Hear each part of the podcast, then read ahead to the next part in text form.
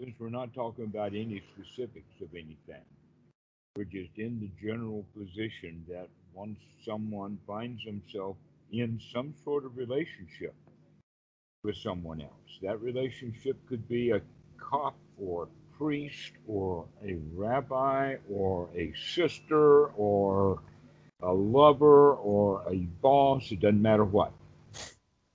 Okay? Um, but that what you find is is that you want something. Yes. Okay. And that because you want something, that's a definition of suffering itself. Can you see that?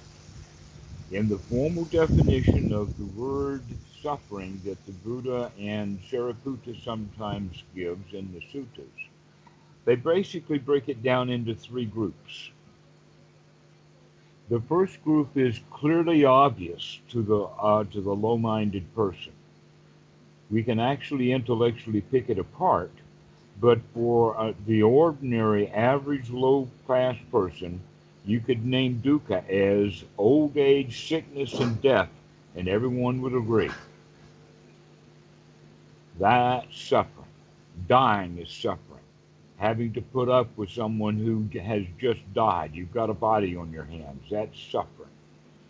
Getting sick is suffering.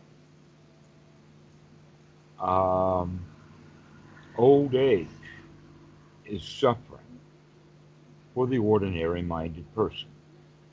Um, never mind that we bring the Dhamma into it later uh, and do some investigation. But on the surface, not only are those things suffering, but they're the big ones. Hmm. And right now, you don't have any of the big ones. No. No. Okay.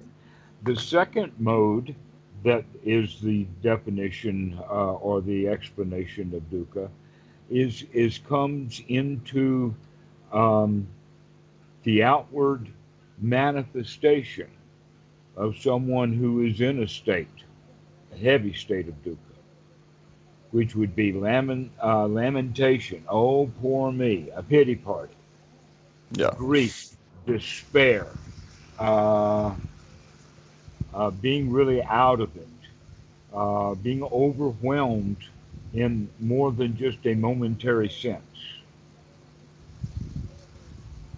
Okay.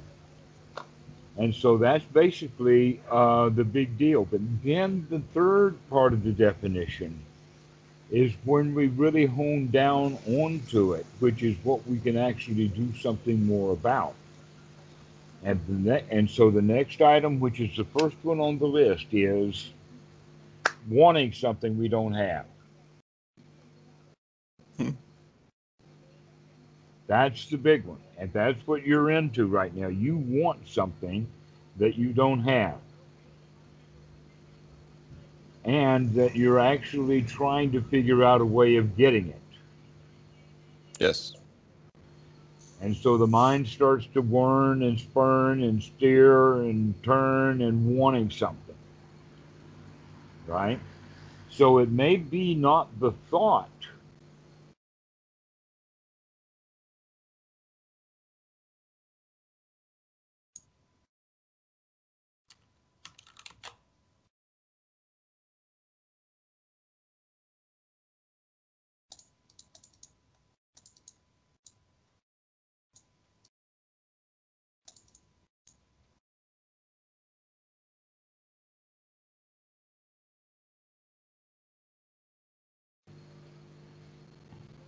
Okay, you're back. Um, yeah, now it's back.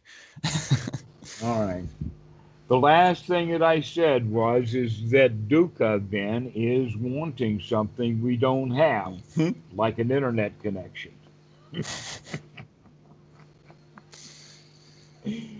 and that's a good example because now that the internet connection is back, we're feeling better. I like it. Yeah. Precisely.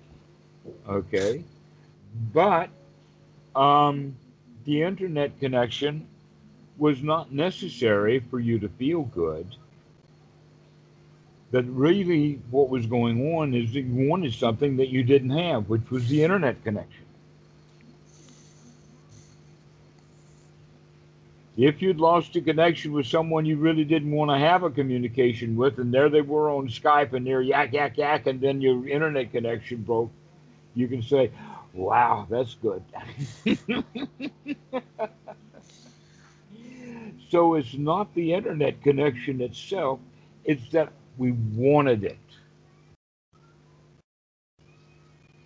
And so this is where we begin to look at that um, uh, craving, or in the uh, the Pali, the word is tanha, which also has one of its definition as thirst. So you're thirsty for something. And that right now, how we've been practicing is is that when you think about wanting something that you're thirsty for, and then you stop thinking and take a deep breath, mm-hmm. really that thirsty is still there. And so the thoughts of thirsty come right back up again. Yes. Okay. So at this level already, we need to start dealing not with the thoughts of thirsty, but thirsty itself. Mm-hmm.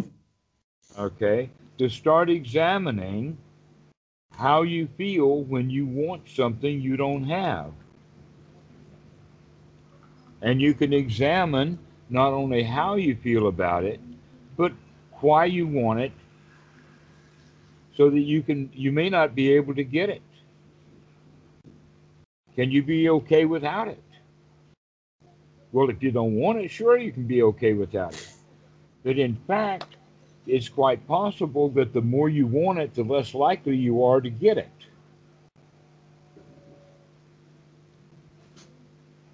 And that is an intellectual like investigation? No, let me give you a very, very clear example of that.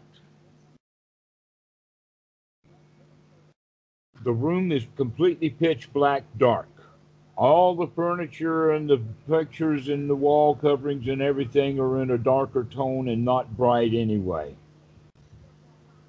And there's a black cat in that room.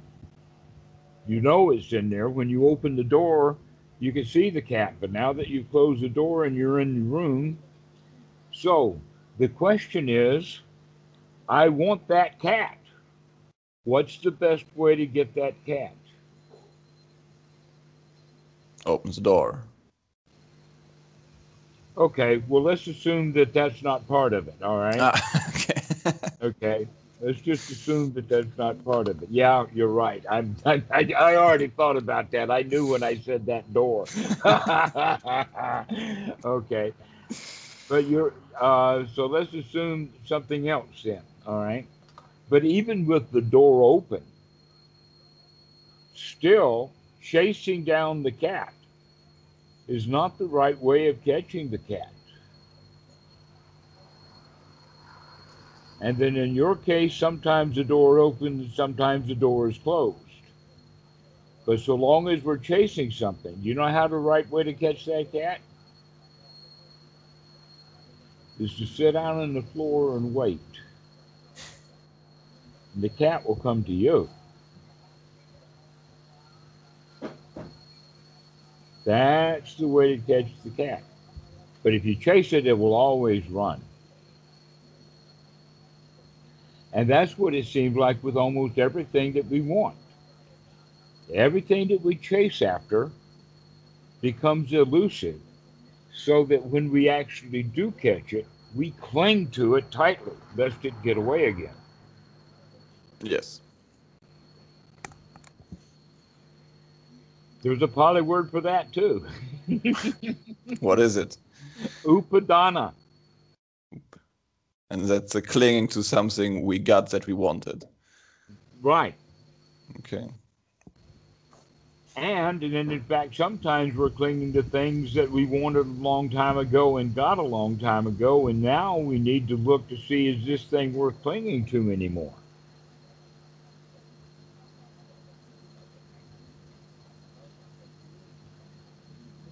So, this thirst for things that we don't have and clinging to things that are no longer useful, valuable, and wholesome, you could go so far as to say fear is occasionally useful, valuable, and wholesome, keeps us out of danger. hmm And yet, fear is not valuable and wholesome when it has no value like that. In fact, it's downright detrimental, unwholesome. So, if there's nothing to be afraid of, why should we be afraid? The answer is, is because we've already developed the habit of being afraid. And we already have the instinctual mechanisms for that fear. But need there's no need to be afraid. So part of what the process is is in recognizing this sequence of events in the way that the mind works, and in the Pali, this is called paticca samuppada. In Thai, they say uh, paticca samuppada. Paticca samuppada actually is translated with a whole hum kind of translation, um, uh, is dependent origination, because each word is is translated that way. How do things arise? They arise dependently. Okay, so the thirst comes, and then the thought comes, and then the feeling comes again, and Mhm. okay, Okay, right. And so you begin to see how things are working together like that that wind us up in a state of dukkha. Mostly because we're clinging to something that we want that we don't have, or that we're afraid to do without it. yeah, or we clinging to something that we already have, and Mm-hmm.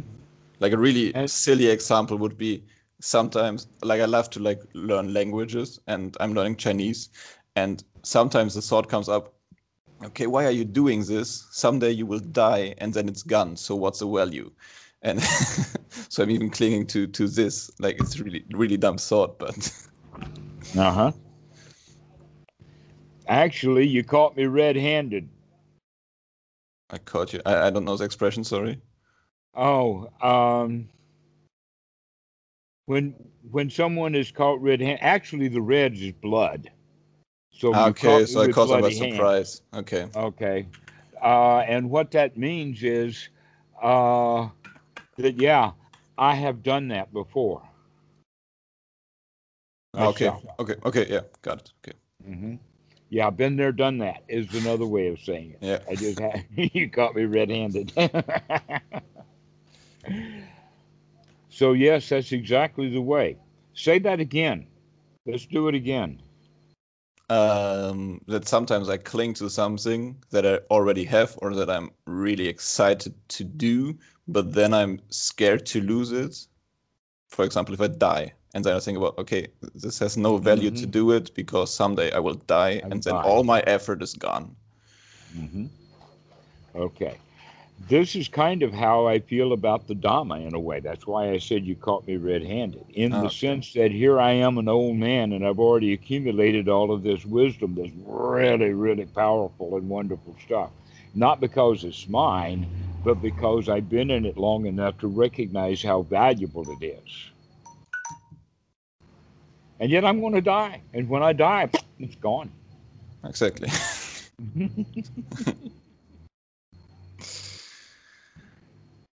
with maybe a video or two left, which might have some lingering value. But other than that, yeah, the knowledge itself gone. So, in that regard, that's another way of recognizing that everything is temporary, including the skills that we have and the and the knowledge that we gain. Which means that we had better well then get the value of those skills and that knowledge right here in this very life. and in the moment, probably. Like, That's the only one you can count on. Yeah. It's not dangerous right now. Tomorrow, who knows what's going to come? In fact, there is a uh, an expression uh, in a poetic thing. In fact, um, the Pali itself is poetry. You can read the Pali and, and hear the poetry built right into it. This is a poem, but when it's translated into English, eh, not so much. About the best thing you can do is uh, go in a direction of a poetic translation and then blank and then phrase it that way. But in there, um, there's the expression of uh, Mara uh, and death and his hordes. Okay. Now, basically, what they're getting there is there's there's a whole lot of different ways to die. There's a horde of ways to die. How many different ways to die can you think of? a lot. well, all of them have to do with stop breathing. Yes. Yeah, that's about the only way to die, in fact, is to stop breathing. Now, there's a whole lot of different ways to cause that to happen. Okay. You could get buried underground. You could be on fire. You could be underwater. You could be, um, let us say, in a cramped, closed space where there's no air, like, um, or doing without air the four elements, basically. Mm-hmm. Okay, so in that regard, there uh, those are the four basic ways to die. But that there are many, many different little ways that you could have.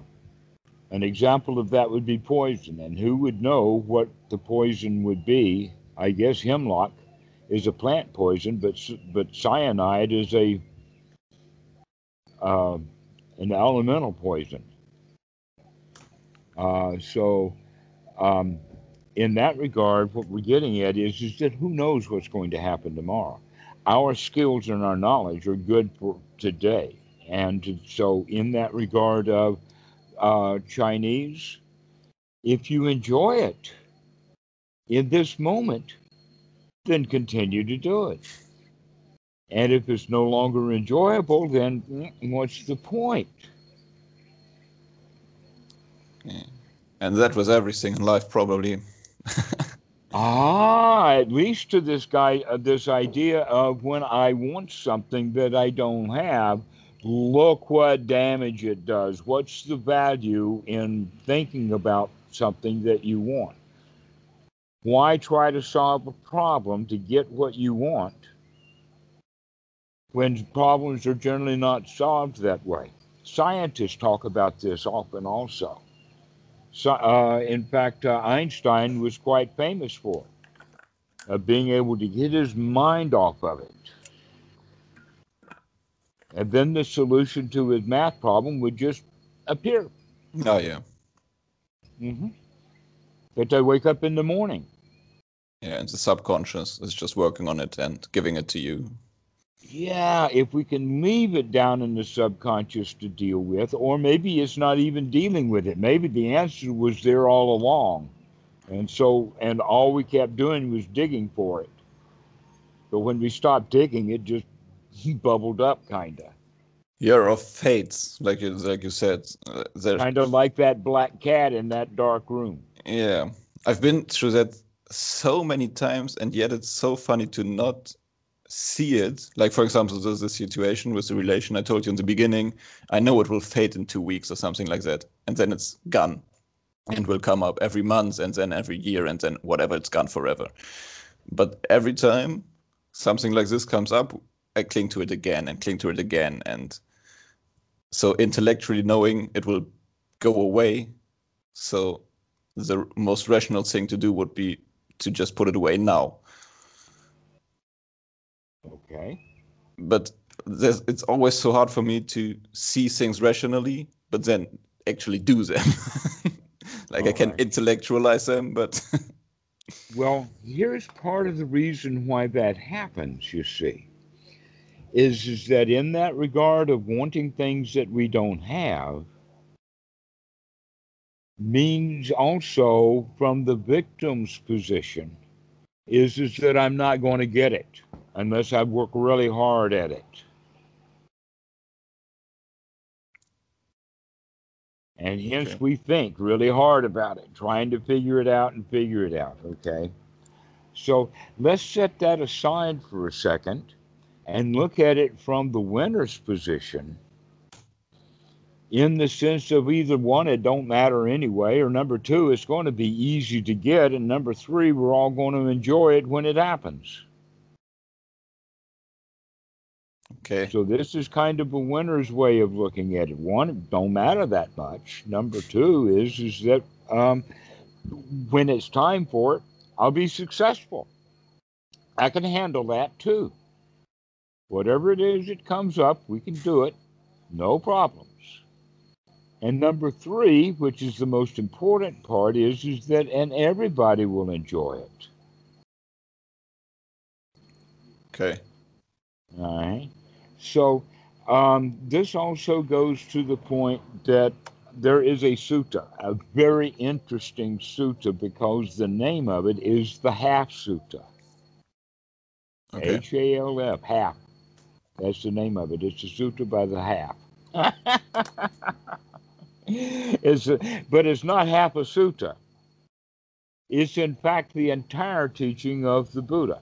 And here's what, what goes on with that is, is that there was a time when Sariputta told Ananda that friendship was half of the spiritual path. That's what the Sangha is all about, is the Sangha of friends. And that Ananda came and questioned the Buddha about that, and the Buddha says, "Oh, no, that's not correct. Friendship is 100% all of the, the Dhamma. That's all that I teach Okay. in the sense of dukkha, dukkha nirodha. Let's get over the dukkha and be in dukkha nirodha. All together now. This is what metta and karuna and mudita is all about is how do we deal with the world from a mind that is uh, well developed, skillful, knowledgeable, and has the tools. How are we going to deal with the world? Well, we're going to learn to deal with the world by learning to deal with ourselves, and that is by being friends. Okay? That we are, in fact, as I explained to you, we become friends with our fear so that we know when it's a false alarm. And you begin to understand that almost every one of them is a false alarm, and all we have to do is say, Down, boy, down, no problem, no problem. So getting to use- know it. Uh huh. You have to know your fear. And by doing so, it becomes manageable easily, which then means that we become kind of fearless. So we become also friends with other emotions. That, in fact, part of the process of becoming uh, free from anger is by making friends with it. In the sense of expressing and understanding the power that you feel. But that if you use that power, you're going to do damage. Ah, okay. And so we learn to do, restrain it and we see the dukkha in it. We understand the power, but we also understand that that power needs to be restrained. Okay. So And this is being mind- mindful. Mm-hmm. Oh, okay, this is being mindful before you act when you're angry, and being mindful before you talk, and Absolutely. Absolutely. And that if we come to the point with whoever it is that you want this thing from, that you've got all of this problem going on, if you can actually be good friends with that person, well, let me ask, let me do it this way in the form of friendship or in the form of a question, rather. And that is, is that if you want something from someone that you know is tightwad and tight fisted and you're unhappy with him anyway, being in an unhappy state, both of you, are, are you likely to get from him what you want? no. No. If he is a good, open, and close friend of yours, and the two of you are getting along very well, and he is interested in your welfare as you are with him, then whatever you want from him, he's more than likely going to give it to you. Is that not correct? Sure. Does that not solve your problem already? Not think about it. That's a rhetorical question.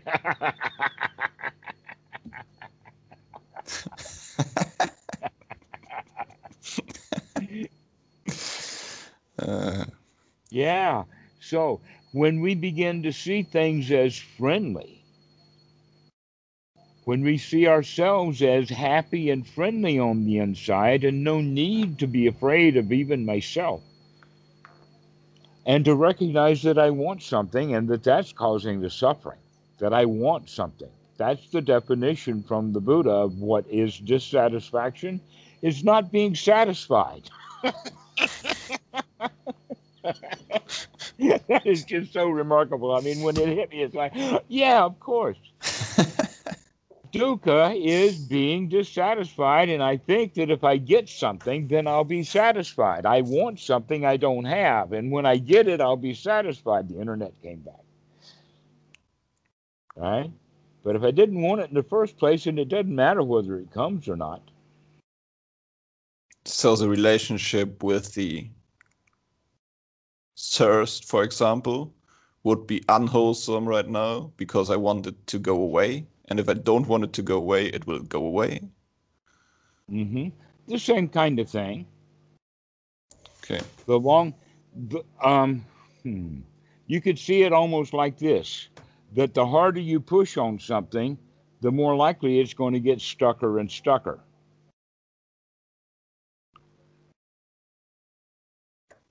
Okay.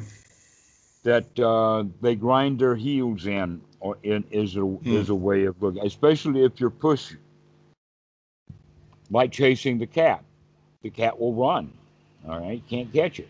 Same thing, exactly. Okay. Um, this is the whole concept of the carrot and the stick.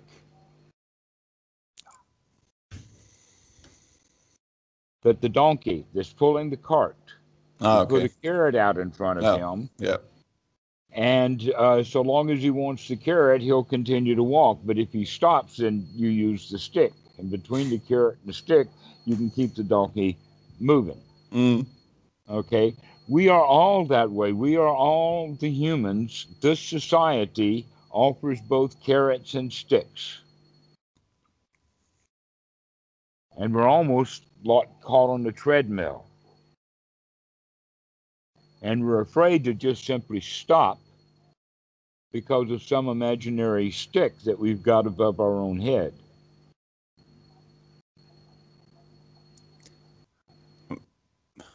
Maybe this is like really strange question, but why to go on with society then? Why don't just say whatever? I don't care. Like I don't need these people. I don't need anyone. Like I don't need these rules. I don't have to work. Like I don't need money if I don't want anything. Like Okay. Because I had this thought a lot. That's, that is actually quite an awakening. That's a really excellent question that people should begin to ask, ask themselves. In fact, that's part, part of one of the most fundamental questions of all.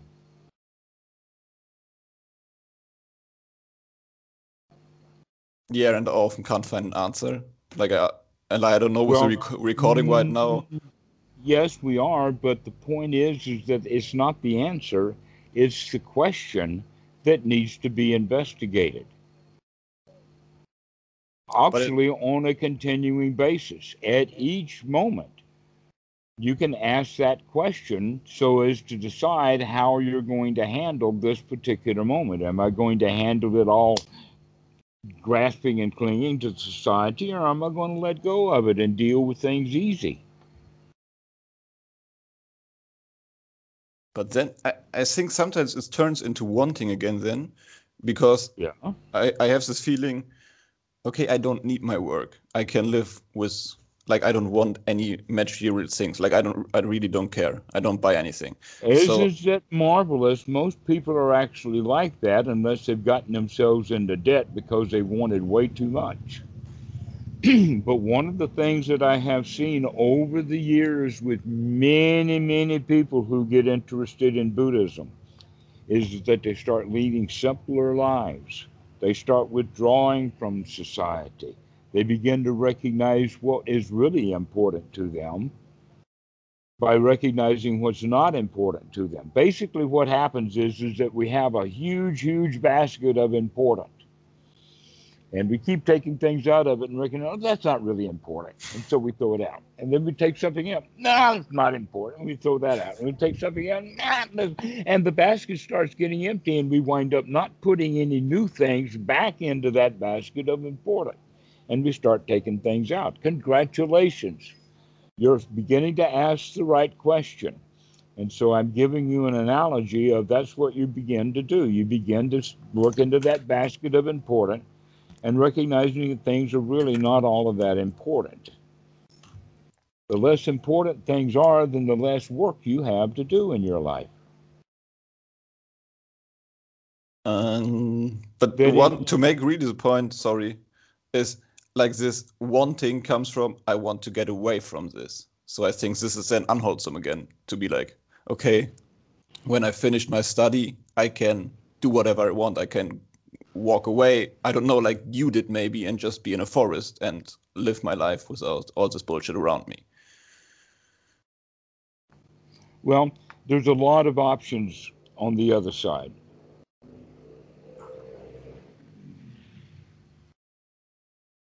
but that's one of them. Yeah. In fact, um, this is a good enough for us. There's a there's a spot for you here on the floor. Come hang out for a couple of years. Sounds like a really good idea. Yes. Yeah. but I think everybody should experiment with that some. Some of us come and go and come and go. And sometimes the, the frequency of our coming and going begins to slow right down. The first time I was in India, I was only there for a couple of months. Mm. But I eventually started hanging out there altogether. And yeah, now so. I can safely say that I've been in Asia nearly 40 years of the past 75. okay. but it was always a coming and going. I've been back to the States on a uh, not a regular basis, but uh, um, from time to time. Could we have a talk sometime about that? Like how you got into that, how one gets into that, like how to. Well, we can talk about that. Sure, yeah, we can we can talk about that, but the way that we're looking at this particular discussion is is that you begin to look at the fact that you are uncomfortable because you want something. Can you come out of that for a little while? Can you say, I can think about that and feel bad about it later? I'm going to feel good right now.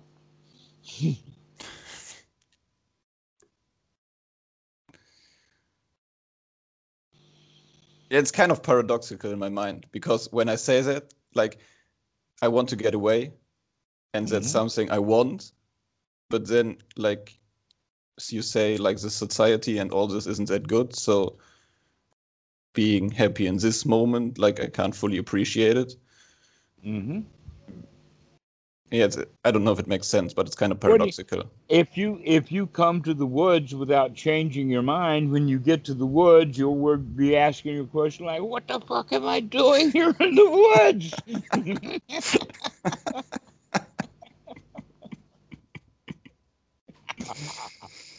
yes, that could arise. right. The whole point is can you escape from what you want right now? This is one of the biggest. In fact, you could go so far as to say that even just looking at it in raw percentages, it's, it's the third. There's only three kinds of feelings we have, and this wanting something especially in the sense that if we want something and we get it immediately. For instance, I want a sip of coffee, I take the coffee, I sip it, bang, it's done. Anything that takes more than, say, 20 seconds is bad. Is wanting something, not bad, but it's wanting something you don't have right now. Okay. Okay. Because it was let us say this even the internet was only out for 20 seconds. but already you were wanting the internet back. Yes. Yeah. Uh huh. All right. But you knew it was coming back. yes. Yeah, you knew it was going to come back. but the wanting it to come back came back before the internet itself did. Yeah. Sure. Yeah, of course. Because if it ca- if the internet came back, then what's to want? you got it. All right. So now we're looking at the real issue. The issue is is that we want things that we don't have. Yes. So let's begin to deal with it at that level and say, for instance, wow, I recognize this is Myra. Wanting something I don't have is a very strong, strong example of it. No matter what it is that I want, if I don't have it right now, that longing is there, and that longing is uncomfortable. And we can deal with the longing itself immediately by taking a deep breath and start to have some happy thoughts and get our mind off of it and think about something new that's good, valuable, and wholesome. Like I'm all right without it. Well, I'm glad I don't have to have that thing. See, as long as we're making it important, you've got a problem on your hand. You've got to make it solved. So, one of the things you can do is you can tell yourself right now, in this very moment, it's not important. It may be important tomorrow or next week, but tomorrow I can handle it. Then, let me learn how to handle this moment.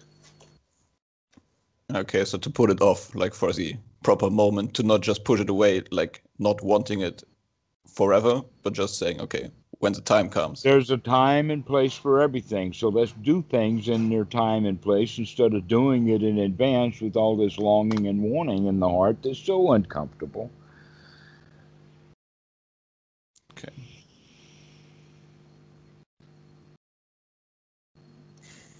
And so we need to actually intellectually keep telling ourselves over and over again, intellectually, so it's really not that important. And number two, when it when the time comes, we can handle it correctly. And it all comes down probably to right attitude, like this not self-victimizing. Absolutely. Yes, this is all about the Eightfold Noble Path, most specifically that right noble attitude. It's an attitude that we're good. We're okay. We don't need whatever it is you're selling. And it's the talking oneself into it again, like really saying, I don't I don't want it right now. Like it's fine, I can do it. I'm a lion and all this. Exactly. Okay. And so this is a skill to be developed. Practice. Yeah, it's a hard skill. Practice. There's that old joke about the young kid that was walking in the in the city of New York with a violin case in his hand, and he With a what? asked his o- with a violin case. ah, okay. Yeah, yeah, yeah. Okay, he was carrying a violin in a case, and he was walking around looking for something, and he asked this old Jewish man, "Oh, sir, can you tell me? Can you give me the directions? How do I get to Carnegie Hall?" The old man looked at him and looked at the violin, and he said, "Practice, my son, practice." That's how you find your way to Carnegie Hall. Exactly. So this is how we have to do is we have to keep practicing to come out of that state of wanting and recognize right now I'm okay. I don't need it right now. Now is not the moment. And wanting can also be like wanting it to be solved because I'm not actually wanting something. I just want it to be solved to not think about. Then don't think about it. It's already solved. If you don't want it solved, then it's already solved. You want it solved. You want this problem fixed. yes, exactly. Okay. Well, when the time comes to fix that problem, you'll know what to do in that moment.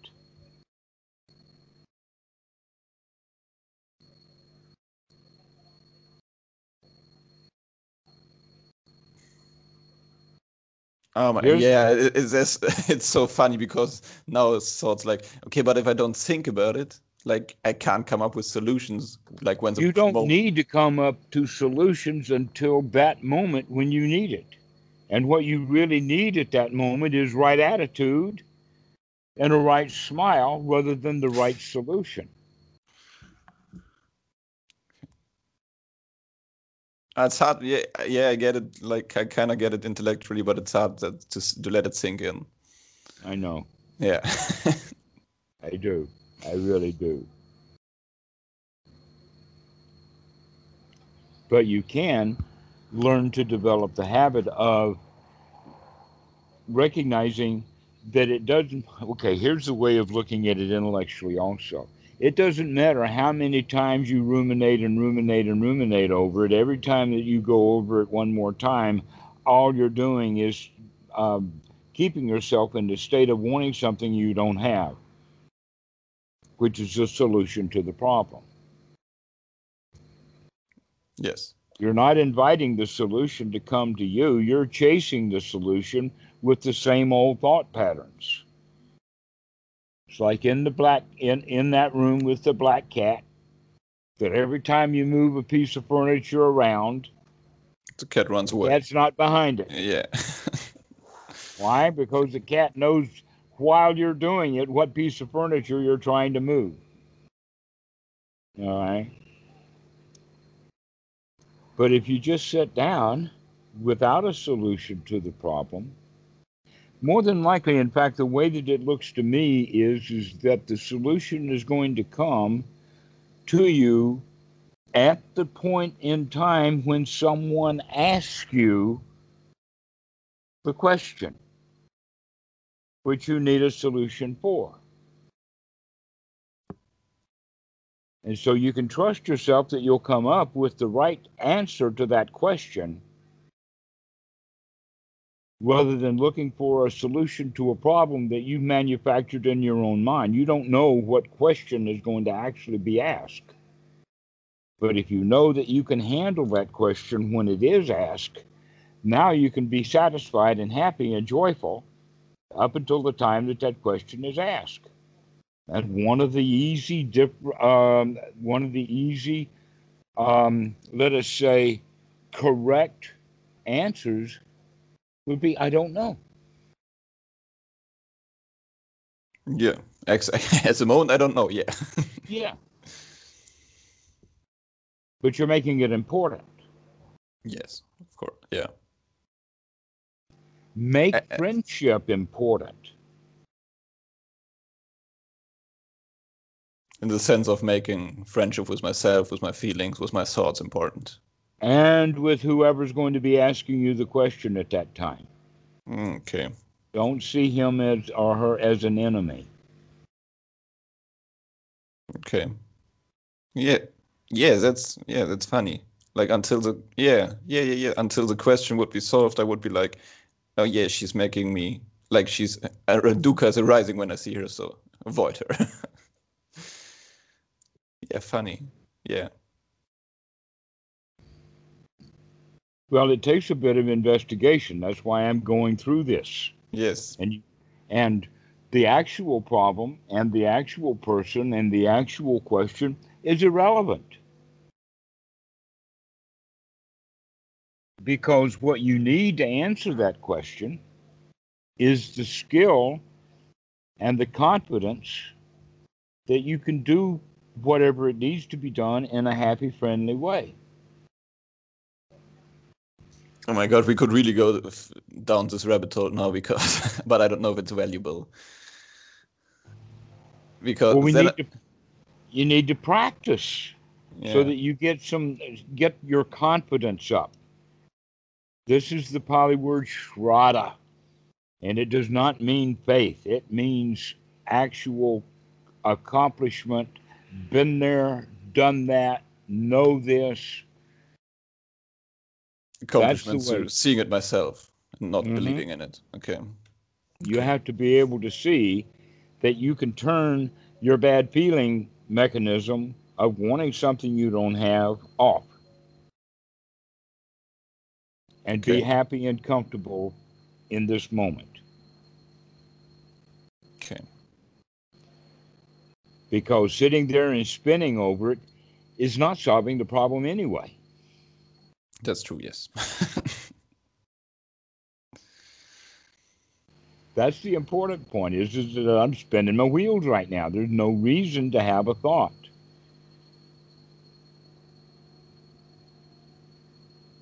okay. hmm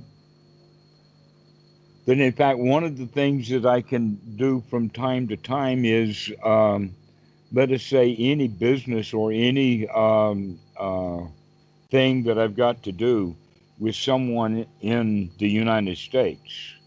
I know that we're at, uh, or on the East Coast, especially, we're at a 12 hour um, time zone change, which means they're asleep when I'm awake and I'm awake when they're asleep, etc., like that. So for emails, that means that no email is needed. I, I can write any email that I'm going to write after 7 p.m. in the evening Oh yeah. because why write it and send it now? They're asleep. Therefore, I don't even have to think about it.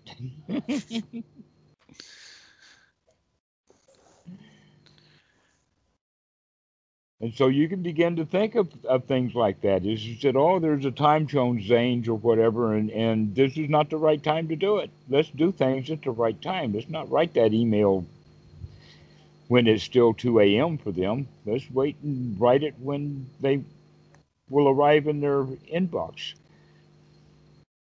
okay. just yeah. when they sit down at their desk. yeah, I understand.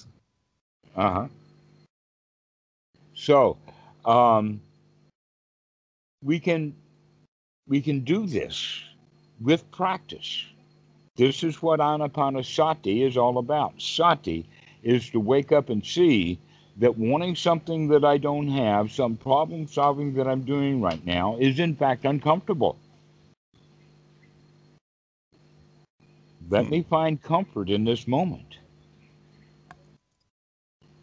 Let me do these things, take a deep breath, start giving myself some good thoughts, and literally, intentionally relax. So can come like this overthinking to the practice as well. Like for example, you, you were talking about dependent or origination, and sometimes Mhm. when there's a thought, I really like to fall in the habit to reverse engineer it and like, okay, there's a thought, there had to be the feeling, what was the feeling, and you know, like going not going from seeing the feeling to the thought, but going the other that way. That will be some value, okay. But it will be even more value when you see it in when it's actually happening. In other words, you're reverse. It went bang, dang, dang, dang, and now I wake up and I can reverse engineer it. The best thing to do is to wake up now and watch it happen, Yeah. as opposed to reverse engineering because we're making up stuff when it's reverse engineered. But be happy that you did wake up so that at least you can see the last kind of thing. The most important quality is, is that we investigated enough to see that this is dukkha and therefore needs to be kicked back out. Ah, but okay. we also know that the mind has um, habit patterns. The Buddha actually had the analogy of when the elephant runs away, the uh, the uh, elephant trainers know exactly where that elephant is. They go get him again, bring him back, and tie him down. And so we actually use that analogy of the uh, the elephant being tied to the stake is like the mind being tied down to the breathing. And the mind will wander away. The elephant will get away. He'll kick and scream and or not scream, but he'll kick back and forth until he can get free. And where does he go? Back to his old favorite haunt. For you, it's this problem that you've got to solve. That's your old haunt. Right, that's your old friendly territory. So you can make actually the um, uh, the I wouldn't call it a vow, but a strong determination or a strong intention that I'm not going to allow myself to think about that. That any time that that problem comes up into the mind, I'm going to chase it out. And I'm going to be on guard to make sure that that thought doesn't get in. Yeah, maybe that's good to be on guard and to not maybe some thoughts like if I investigate them, they just make it worse. So maybe some just okay, whatever, just go away without investigating anything. Exactly. You once you investigate it to know that this is no longer useful, valuable, or wholesome, out it goes. Okay. You've done the investigation that needed to be done. Okay. And that's something a lot of people don't understand. They think that there's great value in the insight of running, rubbishing through my own garbage. The answer is mm, no. Let's take the garbage out. Okay, okay, okay, okay. Think I can work with that. All right. So that analogy of the uh, um, of the elephant, that's a good one. Here's a clear example of that. The old man. This is one that I've known for a long time. The old man who has been going to the temple all these years. He's in fact on the board of directors or whatever that is in Thailand, and he's well known. Everybody loves him and then a new monk comes and he gets into an argument with that new monk. When he goes home in his time there, because he's a skilled Dhamma dude, he will say, I'm not going to think about the what at all. If I think about the Wat, I'll think about that monk. If I think about that monk, I'll think about that argument, and then I'll feel bad, so I'm not going to let that in my mind. Okay. Everything about the Wat is off limits now. When I go to the Wat, I'll deal with the Wat and I'll deal with that monk if I have to then. But yes, I'm not okay. going to deal with him now. Okay.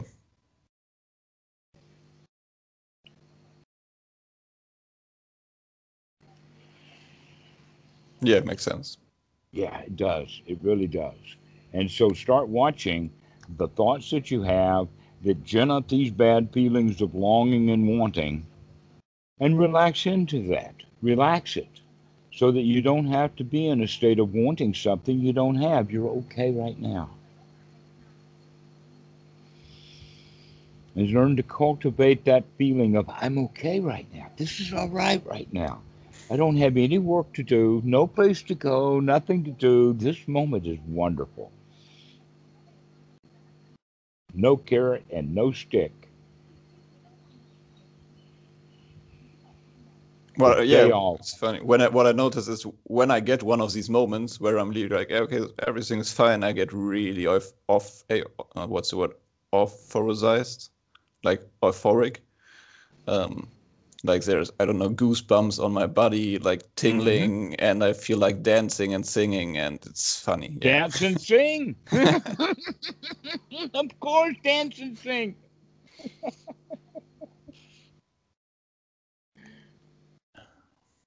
Yes, exactly. Allow yourself to have the joy and the freedom to enjoy your freedom.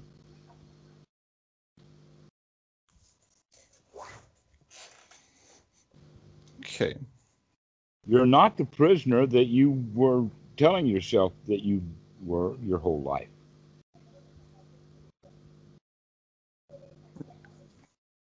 Okay.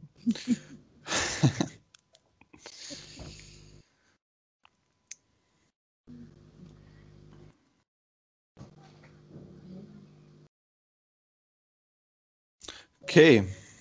And maybe I had, I had some like two, like one big and one small question. So maybe I just can I just throw in the small and then the big. Maybe you just say for next time. okay.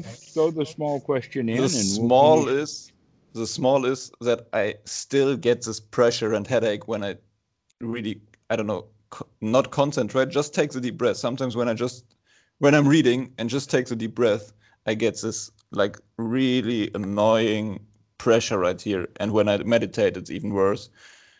But there's no effort. Like I'm kind of sure that it's not related to effort. Because even when I'm just sit and I'm like, okay, annoying pressure. Do you think it has anything to do with sinus or any nasal thing? I don't know. I was thinking maybe yeah, because it doesn't make any sense to just take a deep breath and then have this here. Okay. So what I would suggest then is, is that you get a standard nasal product, one of two kinds, and the kind that I would recommend would be the one that's an aromatic.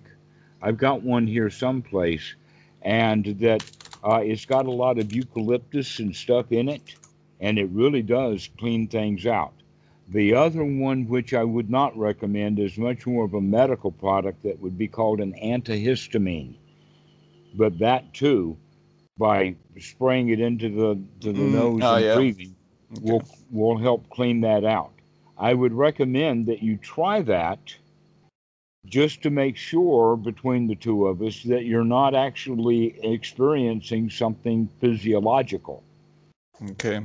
What it just came in my mind, maybe to edit, um, was when I'm on the cushion and the pressure builds up, it builds up, it builds up, and then it like this tingling and these goosebumps come, and then it goes away a bit, and then it's like let's say at sixty percent, and then I like the tingling and goosebumps go away, and it builds up again, and like it's like a circle, but I can't make anything out of it. It's just something I know notice.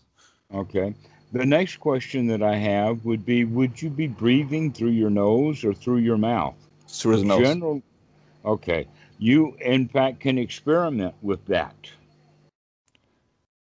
to switch it around. Normally, in the sense of you can take an in breath through the nostrils and do the out breath through the mouth. Okay. Then you can try both of the in breath and the out breath through the mouth. And then you can go back to nasal only and then one and one and then the other. And and experiment and play with that and see if that has any effect upon what, what you're talking about. Mm, Because as you're saying, it's not a matter of uh, tension based in frustration or in wanting something, but rather this sounds more physiological. okay. Something is actually there for you to look at.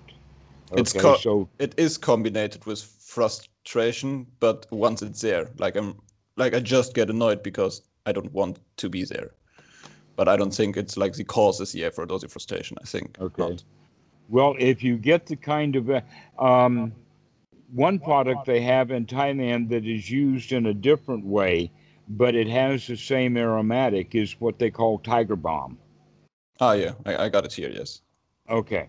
All right. So make sure that you're, uh, I wouldn't say snort it, but take a deep inhale uh, through the nostrils uh, to um, let some of this ar- aromatic um, uh, menthol related, uh, eucalyptus related kind of thing to help clear out the sinuses and see if that helps. Okay. We'll try that. Okay. Okay. And also, you can begin to draw after you take those uh, antihistamines or whatever product that you're taking. You can actually draw down some of that sinus gunk through the through the the back of the the throat through pressure.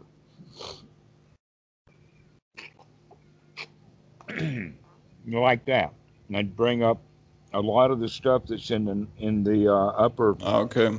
echelons Mm. into your mouth so that you can um, um, spit it out. Ah, okay. Yeah. And that uh, modern day atmospheres are not conducive to good breathing. Unless you're way out of the city. If you're out of the city, but if you're in cities, then th- then we need to take care that you can breathe well. I'm in a city. Yeah. Yeah. Okay. okay.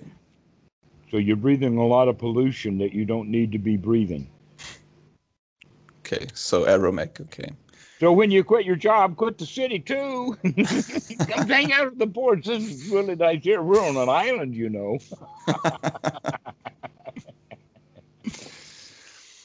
Uh, Yeah, the air is pure and it's exciting from time to time. exciting in what sense? Thunders and lightnings and heavy Ah, winds okay. and And apes? Are there apes? Okay. Cool. Yeah. so anyway, take your island life to the cushion right now. your your what to the cushion? Take take the island life, the, the mentality of Ah, being. Yes. free. Okay. Yes. Yes. But you got you got no no when you close your eyes and your and your mind and your sinuses are clear, it's like you're not even in the city anymore. Hmm. Yes. They're so far away. Not important. Okay. So the three things that we were talking about back one, it's not really that important. Number two, you can handle it when the time comes. You've got the skills. And number three, everybody wins. Everybody winds up being happy.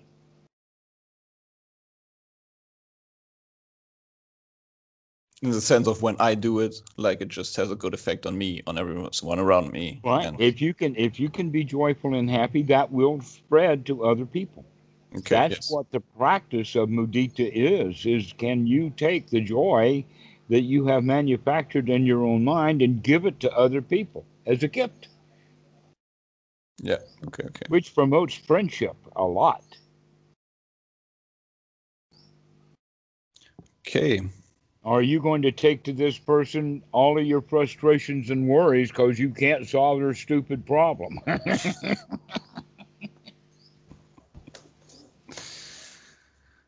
Okay.